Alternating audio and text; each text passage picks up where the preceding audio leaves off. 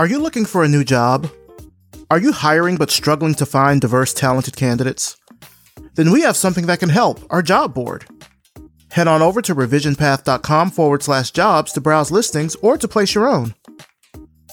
This week on the job board, the University of Texas at Austin has an open rank faculty position at the Department of Design in the School of Design and Creative Technologies. Of course, this is in Austin, Texas. And if you're looking for remote work, Bandcamp is hiring a user experience designer. Companies, stop making excuses on your D&I efforts and post your job listings with us. For just $99, your listing will be on our job board for 30 days, and we'll spread the word for you about your job to our diverse audience of listeners. Make sure to head over to revisionpath.com forward slash jobs for more information on these listings. Apply today and tell them you heard about the job through Revision Path. Get started with us and expand your job search today. revisionpath.com forward slash jobs. You're listening to the Revision Path Podcast, a weekly showcase of the world's black graphic designers, web designers, and web developers. Through in depth interviews, you'll learn about their work, their goals, and what inspires them as creative individuals. Here's your host, Maurice Cherry. Hello, everybody. Welcome to Revision Path. Thank you so much for tuning in. I'm your host, Maurice Cherry. And for this, our final interview of 2020, I am talking with the one and only Kristy Tillman, designer, investor, futurist, and the founder of the Made in the Future Fellowship. Let's start the show. All right, so tell us who you are and what you do. Hey, Maurice. I'm Kristy Tillman, and I'm a designer and investor. Now, before we really kind of get into you know this interview, I mean, first of all, I have to say it's great to have you back on the show. It's been like we talked uh, just earlier. It's been six years since you've been on the show, but I mean, you've had quite a year this year. How have you been feeling lately? Yeah, I have. This year's been the best and worst year of my life at the same time, like simultaneously. I had like some great career things happen to me and made some great new connections and met some great new people. But then I've also lost friends, I've lost family members. It has the the the duplicity of the year has been tremendous. I've been able to keep sane through it literally because of how multifaceted it has been. I've never seen anything like it. And I know we're all kind of having a similar experience, but mine feels like one for one. Like every win there's a loss, every win there's a loss. But I'm holding up. But thanks for asking. Yeah. So, mm-hmm. I mean, one of the things that, that happened this year, and you can, you know, go into it as much as you'd like to, is you're no longer at Slack. No, it's so funny. I put it on my Facebook, and everyone's like, "Oh my god, we never expect you to leave Slack."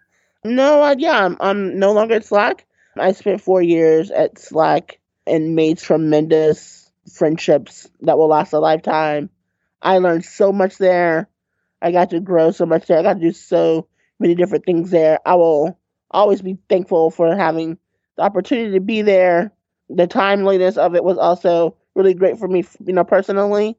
So, you know, I have nothing but good things to say about my time there. So, yeah, but it's time to grow and do d- different things. You know, spending four years at one company is a long time in the tech world.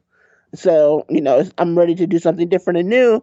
Have been getting a little bit of tastes of different things. And so I'm really glad to be out there kind of working on some of my own side projects and investing and interviewing and all that good stuff. Now let's talk about the investing. That part I'm really uh, kind of curious about. When did you sort of get the the bug to start wanting to invest? Yeah, so you know, like when I first joined Twitter, I didn't know anything about kind of the Silicon Valley technology thing. And kind of the first people I kind of ran into were VCs. And they had a bad reputation then. They have a bad rep- reputation now. Uh, you know, I you know I started reading and following some of the good ones in quotes, and kind of building some relationships with some of the folks in the VC land. And once you kind of get to enjoy an IPO event, you have a little extra cash, and you kind of can do different things than you normally wouldn't. So, you know, I got to start with like deciding to support Black women founded companies and, you know, made my first investment.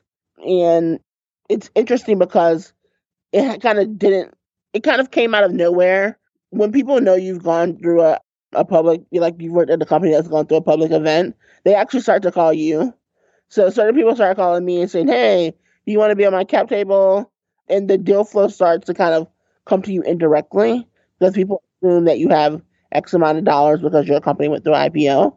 So that kind of is what happened. And then, you know, I started to want to support women and women and black women and women of color and founded companies. And so I've started to invest in those. And then, you know, I, I realized I didn't know much after making my first investment. It was completely, someone came to me, a founder came to me and was like, we're friends. I really want you on my cap table. I think it's going to be successful. I, I want I want to share this experience with you.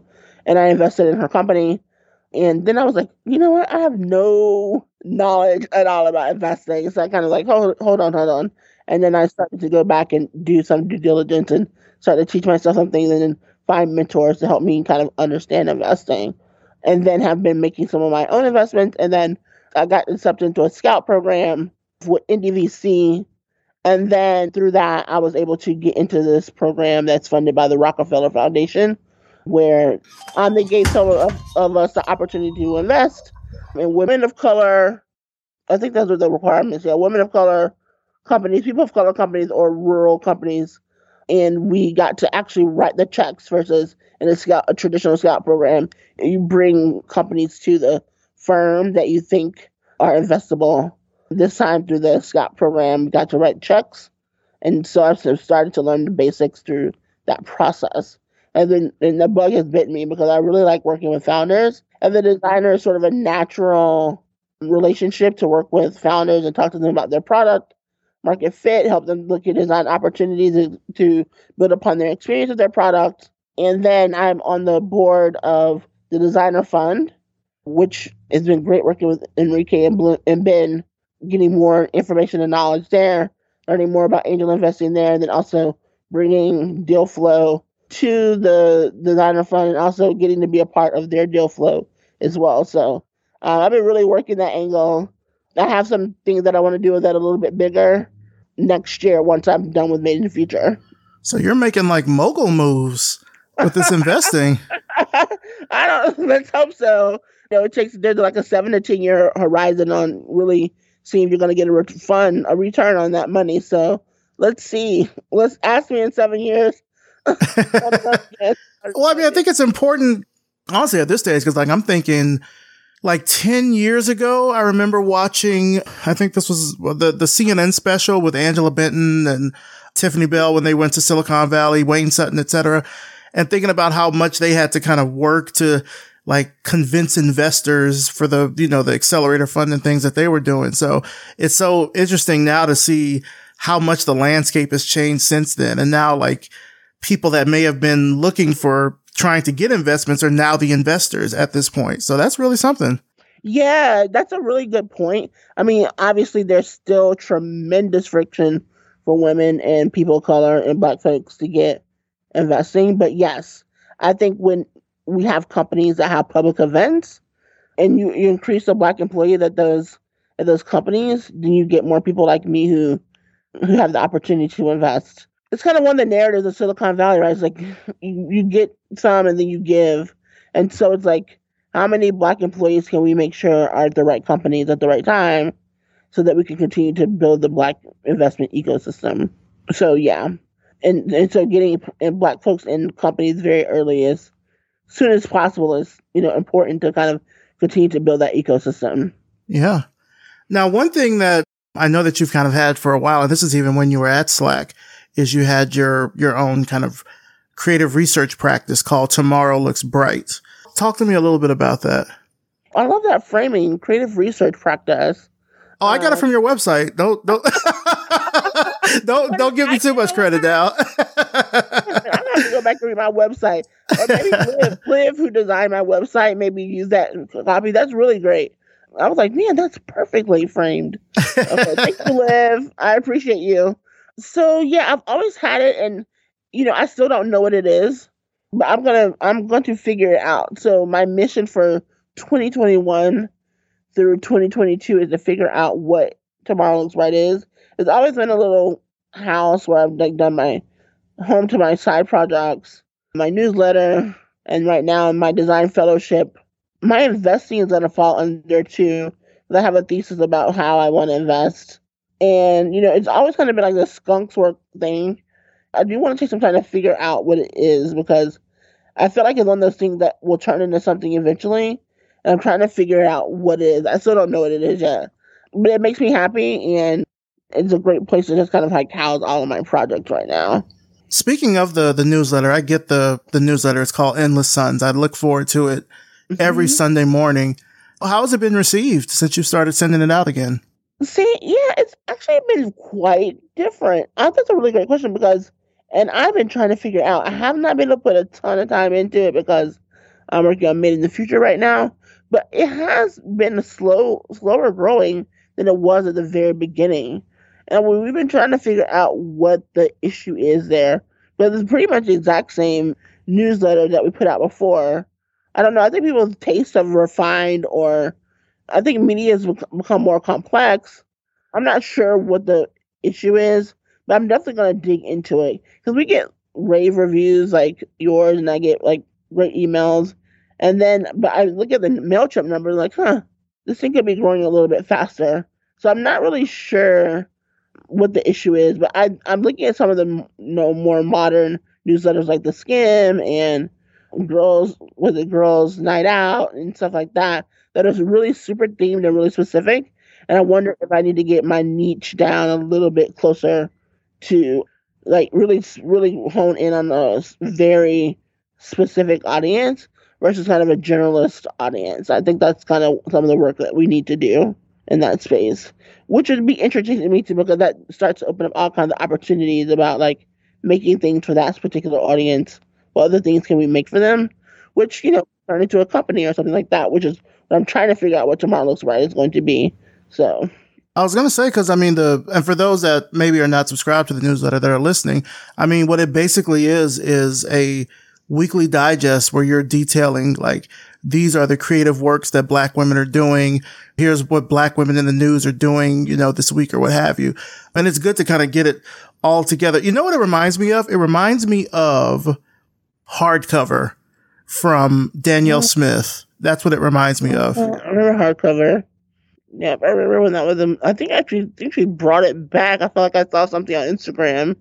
Yeah, they brought it back for uh, I think maybe a couple of months this year. And I always love it when I get it because the way that it's, well, I think it's just the way that it's formatted. It reminds me very much of the, uh, this is back when Vibe magazine was a, was a thing, but they used to have the 20 questions part. The way that it's sort of outlined reminds me of that where it's like, it's linear in that it's from, it's a list, but that there's so much discovery in each link that, you know, it's not cut, it's not like, uh, straightforward, like say an actual news newsletter.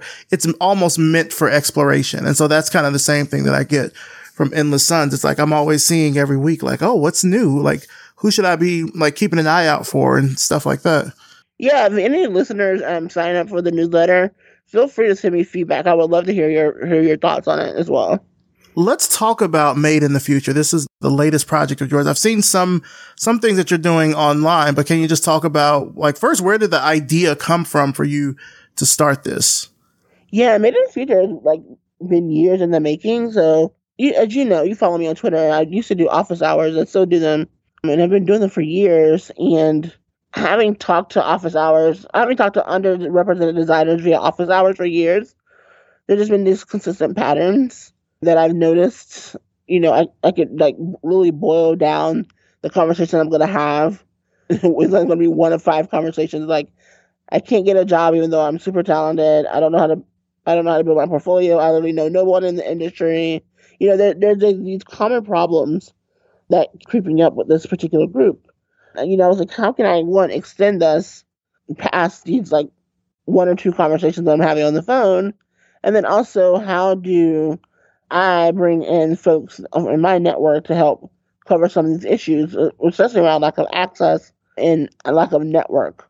So, Made in the Future is a fellowship, and we are in the deep of applications right now, but is a fellowship for underrepresented designers. And what they get is a summit, a three day summit around a particular curriculum that we're building based on the office hour conversations. And then they get a year long mentorship contract with one of the mentors that are part of the program and check in with us to help us make sure we're keeping them on track. And the goal is to make sure that folks at the end of the year have some demonstrable career milestone success, whether it's like how do we get your first job or first internship or your portfolio built. Like there's a really move forward to help that person. And then we have a couple of sponsors like Webflow, Instacart, Facebook, and Netflix were helping this with us. And then also we have a big community supporter base as well to help kind of fund the project. And we have a variety of mentors. If you go to Made in the Fellow Made in the Future Fellowship.com, you can see all of the all of the mentors who are who are from the design community. We tried to also make sure that that group was nice and diverse as well. We want people to see folks that will work with them, and then we want them to also see successful people that look like them. And then the other big piece of that too, Maurice, is we want mentors who join the program to also get the opportunity to start to build best practices around what does it mean to mentor, what does it mean to ally, what does it mean to sponsor people of color, how, how do we go about building that muscle, and how do we build a community around building those best practices for design leadership? Because they you know we have to have those kind of like straight up conversations about you folks are obstacles for people of color getting jobs. Here's why. Here's what you can do about it. So it's meant to be a kind of a two-way street in the sense that we're learn that the mentors are learning and that also the fellows are learning yeah, I saw some of the the mentors that uh, I think you you listed some of them out on Twitter. Some of them have been guests here on the show, like Lacey Jordan, uh, Kat Vellos, uh, also just like other colleagues that I know in the industry, like Cap Watkins, Cassie McDaniel, who I used to work with at Glitch. Now she's at Webflow. So, I mean, you've certainly rounded up a great group of people to help kind of provide that mentorship. And I agree with you about the best practices because like, unless you end up working for maybe a strong design focused company like an IDEO or maybe Dropbox or GitHub or something like that, it's hard to kind of know what the best way is to go about I guess furthering your career, you know, because these are, are big companies that sort of mean a lot in the industry. They have a lot of weight attached to just being an employee there, right?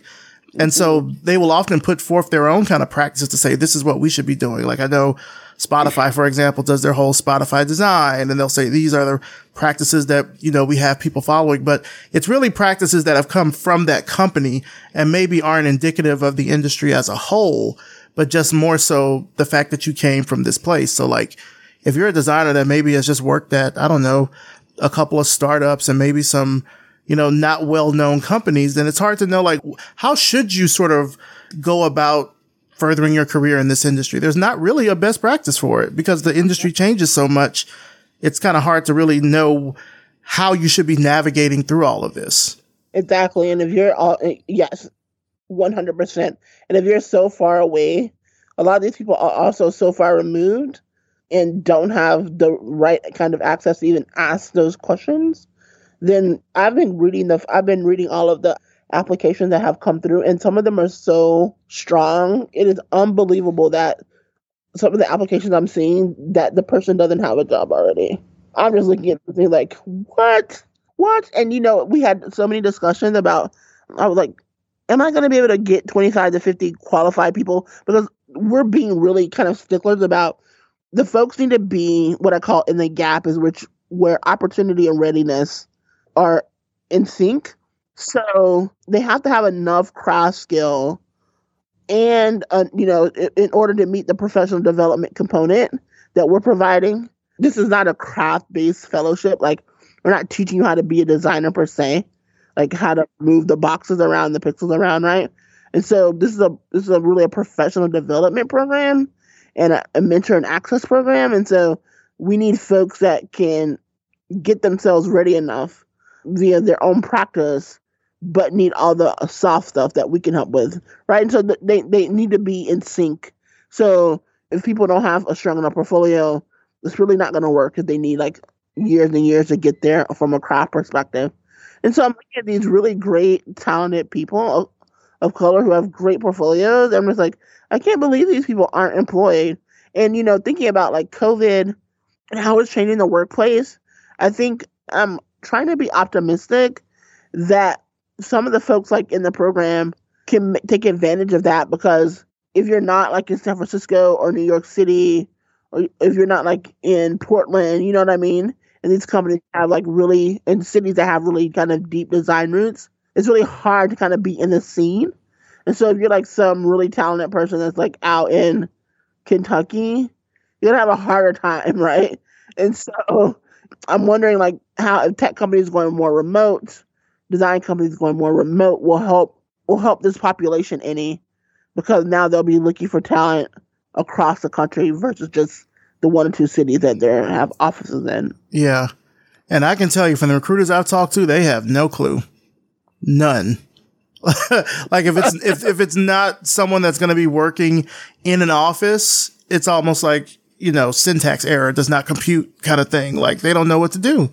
Yeah, I mean, we have to give them time to catch up to what COVID is and make those kind of policy decisions at the executive level about working remote. It, those aren't easy decisions for companies to make, and they there's like there's so many different layers that they have to consider. Like vertically, have to start your own company again and replicate itself in each city or each state that you can take employees in, right, for, for tax purposes. So it's a lot of work to kind of say that someone can be in all 50 states and work for work for a company because they would do that work in all 50 states. So, you know, we have to give companies time to catch up, but I really hope kind of the coastal discrimination against talented people can relax some due to COVID because there are so many talented people that are all over, like Ohio, Texas, right? They're, they're places that just like aren't typically thought of as design centers, and those people should be able to get great, be able to do work in great companies. Right.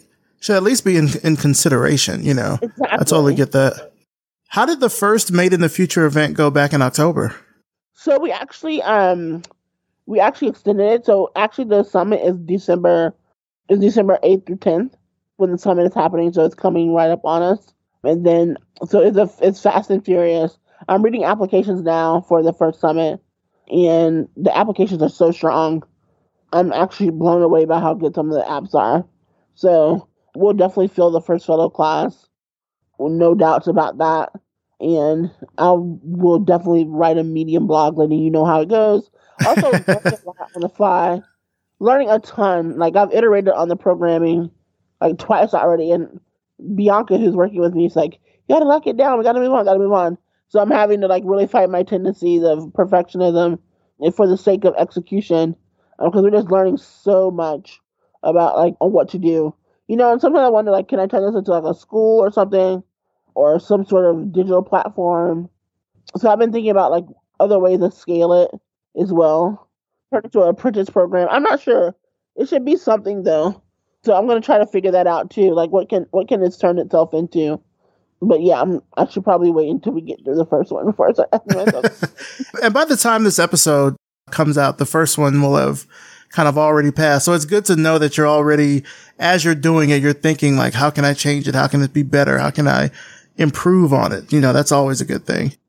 Yes, at every step, I'm like, this should have been done this way. Yeah, should have been this way.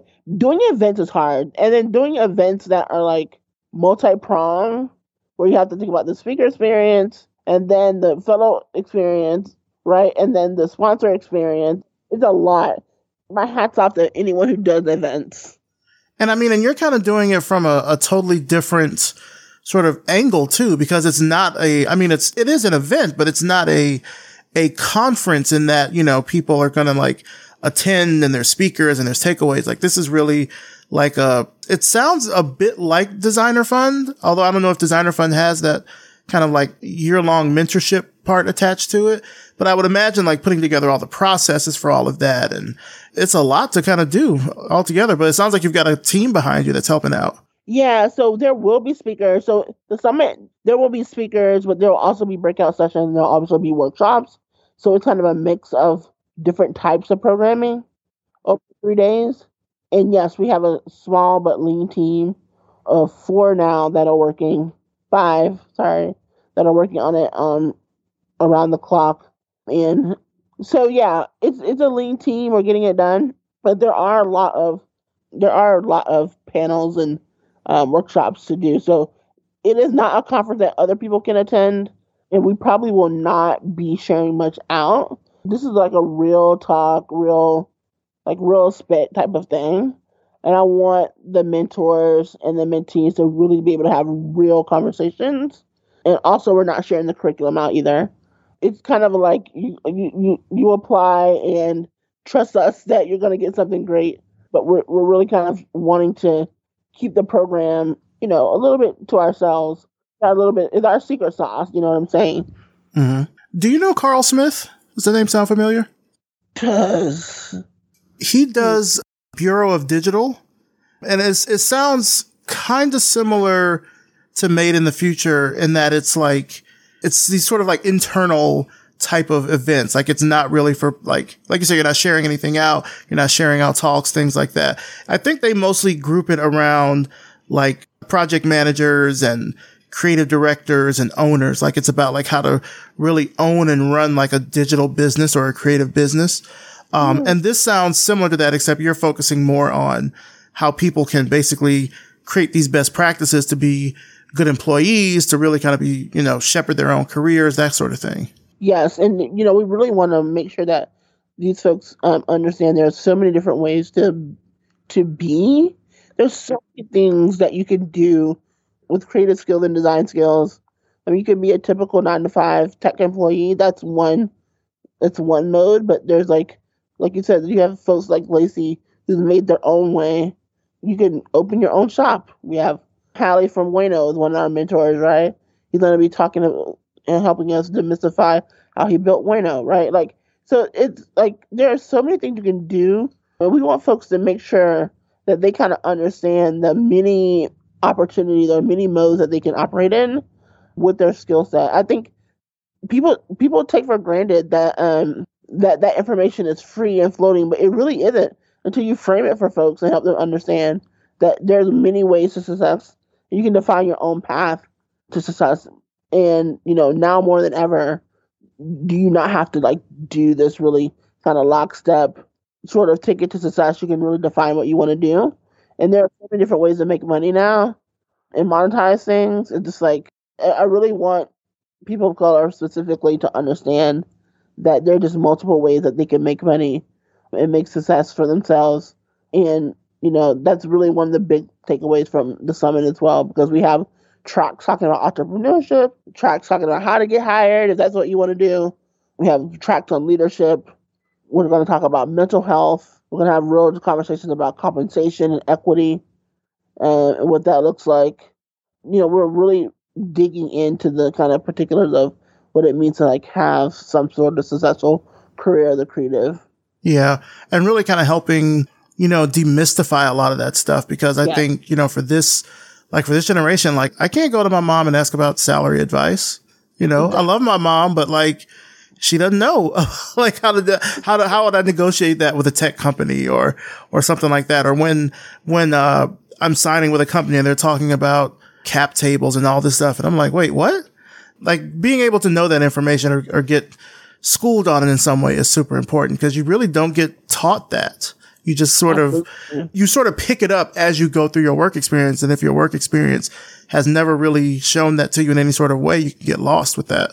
Absolutely. And, and oftentimes too, you know, no one, no one, um, really, even in your work experience, you might not get it right. Like I had someone call me the other day and saying, Hey, will you help me negotiate this offer? She's like, it's the first time she ever negotiated because she remembered something I told her. And so she called me up on it.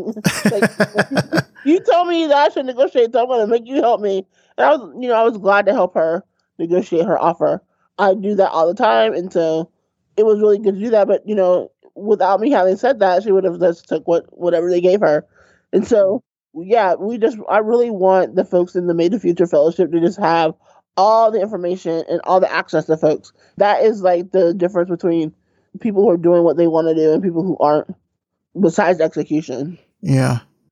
So a lot has happened with you this year. I mean, we talked about Slack earlier. We're talking now about what you're doing with Tomorrow Looks Bright. And then, of course, this is all taking place, you know, in the middle of this just crazy pandemic year. What lessons have you learned about yourself? Oh man, a lot. I've learned so many lessons this year. I am more resilient than I thought I was. And I've always thought I was very resilient, but I I, I know for sure now I'm like ironclad tested on that. Let's see, I've really learned to be an advocate for my own self and stand up for myself when I don't feel like things are going the right way. Um, and not being afraid to speak up on it and call people out on it. And I've gotten a chance to do that a couple of times this year successfully. And that has also been um that's also been a huge kind of turning point for me. I see myself a lot differently than I did at the beginning of the year. Like I don't want to say I have a chip on my shoulder, but I'm I have gone okay, I'm Christy to being very confident in who I am and my skill set and not and having no bones to pick about that and being able to just say that flat out and not caring who who's offended by it. So I've gone through some particular things this year that this has taught me so many lessons that I will never shrink myself or shrink myself to fit in anyone's box ever again. And that's been a really great turning point for me this year. And then, you know, too, the other thing is like people it one of the things I've really learned with Made in the Future is you will be surprised who will support you and you really be surprised who won't support you. When you're trying to do a project that big and you're asking for help, especially money, you will be really surprised about who gives you money, who won't, and be prepared to like not be offended by and just take the blessings from whoever is willing to give it to you and keep on moving and not spend a lot of time thinking about who who didn't do what what you thought they would do. So that's been an interesting lesson about you know supporters and where support might come from, and you know taking support from people who you you might not have never thought would support you, and realizing support doesn't always look like you think it's going to look like. There are people out there admiring you and who like what you're doing, um, who want to be a part of your tribe, and they're willing to support you, and you don't even know that they exist. So until they raise their hand, so you know, it's interesting like who's out there who's willing to support you. So really like throw your products out there and see who raises their hand because you might not ever think that X, Y, and Z was was like looking at you or whatever. Uh, that's another big thing is like growing your support base for your products. So and then the other one is like really just like I know we say this all the time and it can come off as cliche, but you truly, truly, truly have to define your own success and what that means for you. And you really cannot be focused on living this path, this job path that like your parents put you on or someone else thinks is successful. You truly should truly should like be what's doing what's making you happy as long as it's moving you forward. Like that's just so important. When things aren't nurturing you, give them up and keep it moving. Don't waste any extra time that you need to on BS. Like it's it's just not productive. There's so many things all of us want to get done. I know all of us people have like list of project, dream project we want to do. Like why waste time on non nurturing BS when you could be working on things that like you really want to be doing. So those are my kind of like big three things that I've learned this year. And I think also COVID helped with those things too because like losing friends and family, like you really start to know what's important to you and you know you realize that time really is limited you know there's that steve jobs quote about him being motivated by death. That was so creepy because i never ever like to talk about death. I hate talking about death and dying. But i truly truly truly truly understand what he means by that. Now and i think about it all the time like with my relationships with people and kind of extending grace to folks. Like okay i had a bad conversation with this person. Is this the last Thanksgiving I'm going to see them. Like, let me rectify this. You know what I mean? So I think COVID has had a lot of lot to do with my changing my perspective as well, and also me really kind of also wanting to focus a lot on my family and spending more time with my family. So that's those have been my big lessons this year. So, what does success look like for you now? Oh, that's a great question. so, success looks like for me a couple of things. I'll be honest, that I want to make a lot of money. So, I want high paying endeavors. because I, you know, I, I want to, I want to make a lot of money. That's kind of like really my, my goal right now for this stage of my life is to continue to just be to build my investments and be able to live the lifestyle that I want to live and treat my family well. I want my family to be able to have ease of life as well. So that's really, really important to me right now. So that's one of the triggers of making a lot of money. And then I think right after that is going to be figuring out some of these bigger pieces. So really figuring out what maybe the future is, figuring out what tomorrow looks bright is. There's a couple other projects that I have up my sleeve that can fall under that too that might help clarify that as well. But I, I'm going to start mapping that out in Trello. I'll probably spend Thanksgiving mapping that stuff out for the next year in Trello. And then the other big thing, Maurice, that I want to say is having a support team. So I, for Made in the Future, obviously I couldn't pull that off myself. I worked with a friend, Bianca, and then Bianca, who has done many, many spectacular events, was like, let me help you. And then, you know, she kind of brought in her team of people that she knows to help. And so that's the only way they've been able to pull off. I will never, ever not have someone helping me with my projects. Bianca's so talented, and so she's going to go probably do her own project after this. I probably can't convince her to keep working on my projects, but I will definitely be finding someone that I uh, I want to work with, and I'll always have one or two people helping me with that project. That's really the only way they get off the ground, especially if I'm you know have another job or something that I'm working. So I'll always have a team of support. So those are kind of the big things that I'm really working on to line up for 2021. One thing that I think, you know, we've all been kind of trying to do throughout this year is just, I mean, one, find a way to kind of just persist within all of this, but also finding ways to sort of, you know, just get happiness throughout all of this in some small ways. How are you making time for joy for yourself? so someone literally just asked me this yesterday. They're like, what do you do for self care? Joy to me is execution of my projects. It's talking to my friends, my cousins, laughing, and stuff like that. But like really seeing my projects take off is is joy. I don't have to do anything special. Like I like I don't know. Like I'm not going to get facialed every five minutes or whatever. whatever it is that girl is supposed to be doing for self care or buy Fenty lipstick or whatever. Like, I don't do stuff like that. That's like not me. Seeing my project take off, joy.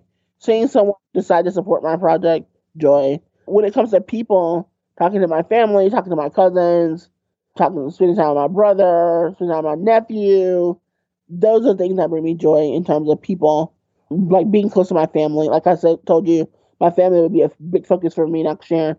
You know, I spend a lot of time in the Bay Area and away from my family, and it's just like okay, it's time to come back. No, you know, people aren't getting any younger. Maybe they're being born that I don't even know them anymore. You know what I mean? Yeah, like, yeah. Too distant from my family, so I will really be focusing on my family next year, and that and the thought of that brings me joy. I'm building a home back in Florida, and I'm building that house with the idea that my family can come over and enjoy it. You know, there's enough room for them, enough amenities for them, there's room for them to stay We'll have a great backyard, grilling and swimming and blah blah blah. So, you know, I really will really will look forward to spending time with my family in the pandemic, continue the pandemic next year. Yeah. Now I'm curious, you know, from the work that you did at, you know, to go back very briefly to the work you did at Slack when you were there, you worked your way up to being the head of global experience design there. And throughout this interview, you've kind of talked about how companies are going to have to sort of come to terms with the fact that like we're now working remotely or we'll be working remotely, you know, extended, you know, going on into 2021. How else do you think like the workplace is going to change? Like what, what other things do you think might happen? Yeah, there's actually going remote. I think, but you know what? Going remote sounds deceptively simple, but companies are not, well, not companies, humans. Because humans make up companies humans are going to have to figure out what it means to go remote and to build on that dynamic. You see people complaining about being all zoomed out and hating Zoom and, and that such a thing, but I think we're trying to replicate the same office experience over Zoom and not thinking about what it means to truly be a asynchronous company. And so I think fixing that is going to be a huge issue for companies. And I think a company like Slack who makes software that helps people do that will be a leader in in that area. Uh, and I think that's something other people who who have worked on workplace teams could do, like me. a couple people have, you know, tapped me for consulting to talk to them about like what might that mean. I'm not interested in doing that type of work, but yeah, I think figuring out what remote actually means is going to be a long project, and and companies will have to do a lot to change. It's not just oh you work from home and not in a building anymore. It's like how do we communicate? How do we hold meetings with people across time zones? Um, how do you manage people differently? Like, what does it mean to promote someone in across a team that is like across different time zones? Like, there's just so many questions about um, how humans will relate when they're not in what we all think is the best solution, which is in your face in a in a building. So figuring that out is gonna take a really long time. That's not an easy thing. And it's not solved by just having Zoom and Slack. Like, that's not the solution. The solution is something else that hasn't been built yet. So whoever builds that and thinks that through, at least gets a good V1 is going to be really rich. It's amazing how Zoom became the tool that people ended up defaulting to. Like Skype is right here. I mean, that's that's saying that Skype, you, you know, know Skype is, is not right there. Do you know what I had to do to get on this call? Oh, okay. I, I, even went to the Windows website and, I, and it was like download for Mac OS, and it would it kept taking me back to doing a video call through the browser. I had to go to like CNET and download like a three year old version of Skype to get on this call. Oh yikes! Okay, well let me take that back then. I I guess what I was thinking of more so was the fact that Skype has been out in the market longer. But I guess when people think of conference calls and work, they think of Zoom. So yes, Zoom is having its day, and then I think it's perfectly poised. Like they were just right there at the time, ready to eat this. And then I think Zoom is such a catchy name. It's easy to say. So they're like Blue Jeans. That's a, you know they're a pretty big company too. Facebook uses them, and other companies use them, but no one says we want a Blue Jeans, right? it's like the name doesn't work. It's like oh yeah, let's Zoom, perfect. And Slack had a similar name. Let's Slack, right? Like right. those like catchy brand names of like perfectly poised to use cloud software to be a part of people's conversation in a way that some other software doesn't. Blue Jeans is a good example of that. And I think, you know, and then once you hear Zoom, it's like, oh, okay, well, I should use Zoom. Everyone else is talking about Zoom. You know, it starts to replicate itself really quickly. No one's talking about Blue Jeans. That's true. And, That's and true. Maybe, Blue Jeans might be blowing up. I don't even know, but I've literally never heard anyone say, oh, I'm so done. I'm so tired of Blue Jeans probably used maybe about like at least half a dozen different one like different you know kind of video conferencings like there's there's zoom there's webex there's gotomeeting there's skype there's you know there's all these different ones and like especially as i've spoken at different places i find different people just using all kinds of different systems like BigMarker or Hopin or or just i don't know there's a lot of apparently there's a lot of competition out there but Zoom is the one that people are sort of defaulting back to. Yep.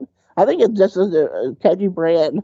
And I think a lot of people also are calling other things Zoom, sort of like how people call also this Coca Cola. Yeah. Uh, diapers, Pampers. Or, any kind of copy of the Xerox. Yeah. so I people are doing that too. I was on one conferencing and I and I hope that this is not a thing that we see in the future. But I remember when the pandemic had started, there was this kind of talk from, from employers about, well, how do we know if our employees are working? We can't tell if they're working. We can't, you know, like spy on them with their cameras or I don't know, do key captures or anything like that. But I was in this conference. It was a WebEx conference and they had something called like audience sentiment. And so I guess what they did was they had this little gauge and it showed you sort of how people, and I don't want to say it's necessarily about paying attention. Like you could be just watching something and not typing on your computer or what have you. But they had a little gauge that was measuring audience sentiment. And like, I think we're in the middle of presenting something and it dropped below 40%. And someone interjected and said, we're noticing that, you know, people are not paying attention to this. We need you all to, to make sure that you're paying attention and asking questions. It was very like big brotherish in a way. Mm-hmm. Because in a way, I'm thinking, how would they know if people were or weren't paying attention? Is it just are they measuring whether someone is idle? Are they looking through the yeah, camera? I don't know how they are able to do that. Yeah, people call Zoom out about that too because Zoom has a feature where it can tell if you're like not looking at the window. That's like, yeah, that's report to your manager that you're in the call, but you're not looking at the Zoom window. Yeah, you can expect like expect the software to do creepy stuff like that because that's how management works by surveillance, right? And companies just don't have a progressive view of management. And most people are just not progressive managers. They like to micromanage and they have to know they base productivity on but hours in a seat and hours in an office and they just can't trust others to do work. And it, it will be interesting to see how hiring practices change as well. Like those types of managers, how are they going to hire during this pandemic? Like, how do they engage whether they think they can trust an employee to do work? Also interesting to think about, and it's you know it's something we there's no answers for because we never tackled it before. I think that's definitely something to be afraid of. And oh yeah, and I think Zoom got called out as well for right like your manager can like read your private chats, like the the chat transcript that immense can see oh wow. holds all the like so even if you private chat a person in the chat, it can be discovered. See, So, Don't be like, oh, this this Zoom is this meeting is so boring. It should have been an Mhm. email. Don't like do that in your Zoom to your to your colleagues because someone else can see that that you're. see now people are just gonna text each other. I feel like I feel like that's gonna be the safe back oh, channel. Make sure it's not a corporate phone because then they can read that too. Yeah, that's true. That's true. so since since we last talked, I mean, your professional profile has has skyrocketed. Like people know Kristy Tillman, they know you as being like a design leader, a thought leader in the industry. Given the perspective that you have now, what do you think is sort of, I guess, holding back or preventing more black designers from becoming leaders of design? the question scares me, and I'll be honest why because it presumes that whatever I've done is replicable or will work for someone else, and we both know that there are structural inequalities that play a large role Yeah. in who gets what and why. So I don't want to give an answer about about what I do because I don't want people to rush out and say, "Oh, I'm going to do what she did," and or you know what I mean. So it makes it really difficult to answer that question. So one thing I will say though is about Black design leadership. There are so many of us now, and no one's talking about this. You look at Twitter. There's Dantley. There's Steve at Netflix. There um is Armis Duplay at Apple, Apple. Tim at Airbnb. Yep. Tim at Airbnb. There's Ian that was at Instagram. Jen is over at Nets. There are so many black people who are in design leadership positions, and no one is talking about like this emergence of like of the black design leader class. I actually pitched this story to to a um, so-called design progressive publication. and they, didn't, and they didn't pick up on it. But there are so many of us now where there used to just be one or two. And, oh, there's a guy at the Atlantic. I can't think of his name right now, but um, I know he's there. There are a bunch of black people in design leadership roles that no one's talking about. So I think that's worth investigating. So I rather I rather answer the question that way okay. than, than, than to talk about like myself specif- specifically. I mean, there are things I've done in terms of like just making sure I'm visible, and there are things like you know when you do your own projects, on your own side projects, you can invite people in, people you want to know, get to know. That's a great way to invite folks in. They know you're serious about your work. You get to meet them. You get to add them to your network. Right? There are little there are things that you can do to like make opportunity available for yourself and, and try those things. And I, I won't say that though the the end all and be all, but there are things that you can do and that I do do. But yeah, so that's the answer. Long way to answer. Okay. I mean, I was, I guess I was curious, like, are there certain, like, traits that you notice that folks should do more of or less of or, or anything like that? And I guess I'm, I'm thinking of that because, like, I'll have people that will approach me about different mentorships and stuff like that. And I always feel like I'm still learning myself. Like, I don't know if, like, I, I guess I've done a lot of speaking this year, particularly over the past few months. And it's felt weird to be called a design leader or seen as such when I'm like, look, I'm just trying to figure this out just like everybody else. And I wonder, like, what is the, like, is there a certain traits that I have or I'm exhibiting. And I think for me, what it boils down to is, and you, you mentioned this, it boils down to visibility, just being able to be, I won't say being able to be visible, but it's amazing like how many people I will contact for revision path. And the first question they have is, how did you find me? I'm like, well, you have a website, you got a LinkedIn, you got a Twitter, you got an Instagram, like you're out there. And so I don't know if it's maybe just a different type of visibility or, or being seen in certain spaces or something that is kind of preventing that. But I mean, sort of like you said, like when I have my own projects, it is easy to invite people in. It's easy to show people what I'm doing in a way that maybe if, I don't know, if I was just like an in-house designer somewhere, maybe I wouldn't that, have that. I don't know. I think both of us, what's similar about both of us is we also are not afraid to put our opinions out in public. I've done less of that lately, but before I did a lot of public opining. I think that helps a lot too. It just gathers visibility and starts discussion amongst folks, and it, then it travels. But yeah, I think also being clear about your kind of like, I want to say your values, but like being kind of clear about what you're what you want to be kind of known for. Like, I think if people people always seek me out for like, oh, we know you kind of care about social projects, you kind of care about POC design, POC investing. Like people know what to come to me for. Making sure to update the public on that often is important because when people are thinking, "Oh, I need someone to do this," like, "Oh, oh, yeah, I know the perfect person because blah blah blah." So whatever you're kind of like, whatever it is that you want to be doing, people should have that in their minds about you. And the best way to do that is the public opine, whether it's on Twitter or writing blogs or some doing podcasts. So yeah, I think that has been helpful for both of us. If you could sit down with yourself from like five years ago, like when we spoke, you were just about to leave Society for Grown Ups, about to move out to the West Coast to start at Slack. If you could sit down with yourself then, what would you tell her to prepare you for life now? Oh my God. So much has happened during that time the thing I said about support earlier with Made in the Future definitely applies there. About um, really being like aware who your support network is and who isn't would be super important. I don't know. This is a hard, really hard question. it's, like, it's really hard to because I felt like what was supposed to happen happened, and I'm really have I'm really hesitant to say, oh, I wish X, Y, and Z happened, or X, Y, and Z changed because I kind of feel like what happened happened, and it, was supposed to happen the way it did. So I don't have a ton of regret around that. So I don't know. Uh, it should have gone exactly like it did. I can't imagine it going any differently, unless it went it went better.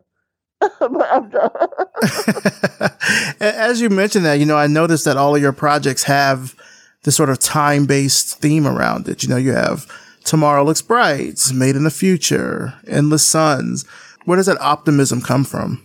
Yeah, I'm glad you picked up on that because that's super intentional. Yeah, I just think as time goes on, things will get better for us and things just improve year by year. And so I'm super optimistic about the idea that that there's this future where things are just much, much, much, much, much better. And we're trying to harvest some of that energy now. But yeah, totally. That's totally um, intentional. I'm glad you picked up on that. I think what is it? I can't remember her name. She has a um, slogan called "Black Girl from the Future," which I really love. Renina, she's a writer on Twitter. Look her up. Black Girl from the Future. I love that. I love the idea. And, oh, and did you see that project called was it Africa in the Future? I think I heard about that. Yeah, where the guy was doing the photo shoots of like if different news headlines had been had had happened in Africa versus if they happen in the United States or other places. I have to see you the link. It's amazing. But I kind of I love the I this idea of that like there's this better future uh, for us, and we're sort of trying to harness that energy for now, because it really what happens to a group of people 20 years from now really depends on what happens now, right? You're you're actively making the future. The future isn't just a state that is like waiting to be it's just not this nascent state where like waiting for you to arrive. The future is literally what is really brick by brick of what you now. So we're like say ten years from now, we have to lay all the bricks from now to ten years, and that's what the future will be. It's not this thing that's waiting for us to arrive. So I, I'm conscious of that and the idea that you know we're trying, we're literally making the future as we go. And so, you know, I love the sun. The idea of the sun is energy. So that's kind of like undergirds all our projects about tomorrow. And then I had a blog to call today, yesterday, tomorrow. Yeah. Then I really have a special relationship with time, and I think about time all the time. So I'm glad you picked up on that. that part you mentioned about the the future that had me thinking about because I think I came to that realization this summer. It was right around the time of like the the well when the protests were really starting in full force in June this year. Mm-hmm. When people were getting out in the streets around George Floyd and Breonna Taylor, and then you had all these brands that were putting up, you know, black squares on Instagram and stuff like that. And it was right along this time, right around in June, there was a meme that was going around about post the magazine cover for the month and year that you were born from Vanity Fair. And people were, you know, posting up, you know, stuff. I don't know, Julia Roberts, whomever might have been on the cover of Vanity Fair. And then someone was like, Oh, well, why come, how come we can't do that with Ebony and Jet?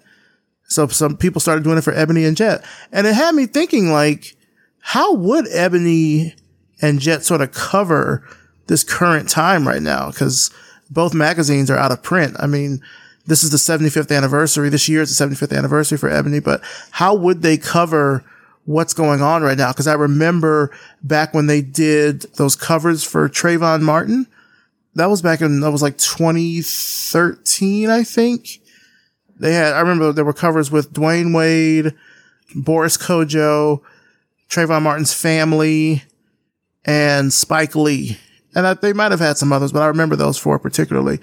And so that had me looking at like old archives of Ebony and seeing like, how did they cover the civil rights movement? How did they cover the Vietnam War? How did they cover the war on drugs and all this sort of stuff? And it sort of had me thinking sort of what you were saying about like, we're actively creating the future right now. And in a way, also shaping the past because once the moment has passed of the things that we've done, it is now history. And so that, that sort of had me look at the work that I do in a different light Cause I think when we're in the moment and we're doing the work, it can be hard to kind of see how this is shaping one, our legacy, but also how this can inform other people as well that might look at the work. And so that really came to me this summer. Like the stuff that we're doing out here, like it's, we're making history. Like mm-hmm. in 30, 40 years, they're going to be talking about us. So what, like, what are the, what are the examples that we're putting out there? And what are the, you know, how are we trying to live our lives intentionally? Because, you know, in the future, that's somebody in 2050 is going to be looking back at 2020. Like what happened back then? You Absolutely. know? Absolutely. You nailed it. You nailed it. And that relationship with time is super important to me. I think about it all the time. And I use it as a framework for my works, actually, as you, as you mentioned but yeah, I, me and you are totally on the same plane with that. And I hope that people will look back in time and see that I've done something worth talking about. At least one of my projects. so, one question that I've been asking everyone this year, and it's kind of been just a running theme for the year, and I'll ask you this How are you helping to use your skills to build a more equitable future? I think my fellowship is doing that. I'm literally pouring all of my skills and money and time into that project to ensure that there are more underrepresented designers coming through the pipeline. So if that is if that isn't enough of an answer, I don't know. Where do you see yourself in the next five years? Like it's 2025. What kind of work do you want to be doing? Okay, so there's two ways this can go. I start my new job and fall in love with it and never quit. And ride the wave for 10 years and then do something else. Or I hate it and become an entrepreneur and never get another job again. So those are two paths that I can see myself on for, say, 2025. Yeah. Yeah, those are the two. Entrepreneurship is tricky, though. It's tricky. I kind of feel it in my bones that I know which one is going to be. I do kind of feel like I know. Well, just to, you know, sort of wrap things up here, Kristy, where can our audience find out more about you and your work online? It's a great question. You can look at tomorrowlooksbright.com. You can meet in the future fellowship.com. Follow me on Twitter at Kristy T. Those are the best places to find me. especially the Twitter. Sounds good. Well, Kristy, you know, as always, it's always great to talk to you. You are kind of ending out the year here on Revision Path. I mean, it's been a both a professional and a personal honor to see how you've grown in your career since we first talked. I mean, you're you are well known in this industry. Your opinion is respected. And that's something that, I mean, I saw back from when we talked, you know, five years ago. I think what you're doing with the fellowship is really important. It's really going to help shape the next generation of designers to really come into this industry and really make it something that can stick around. You know, I think so much has changed this year. We've certainly seen how so many systems are very fragile. Mm. And like it's a, it's a period now of rebirth. It's a period of rebooting. It's a period of just kind of starting over and making things better. And I think that what you're doing with your work is really helping, you know, to contribute that so we can all have a more equitable future. So thank you so much for coming on the show. I appreciate it. It was a pleasure.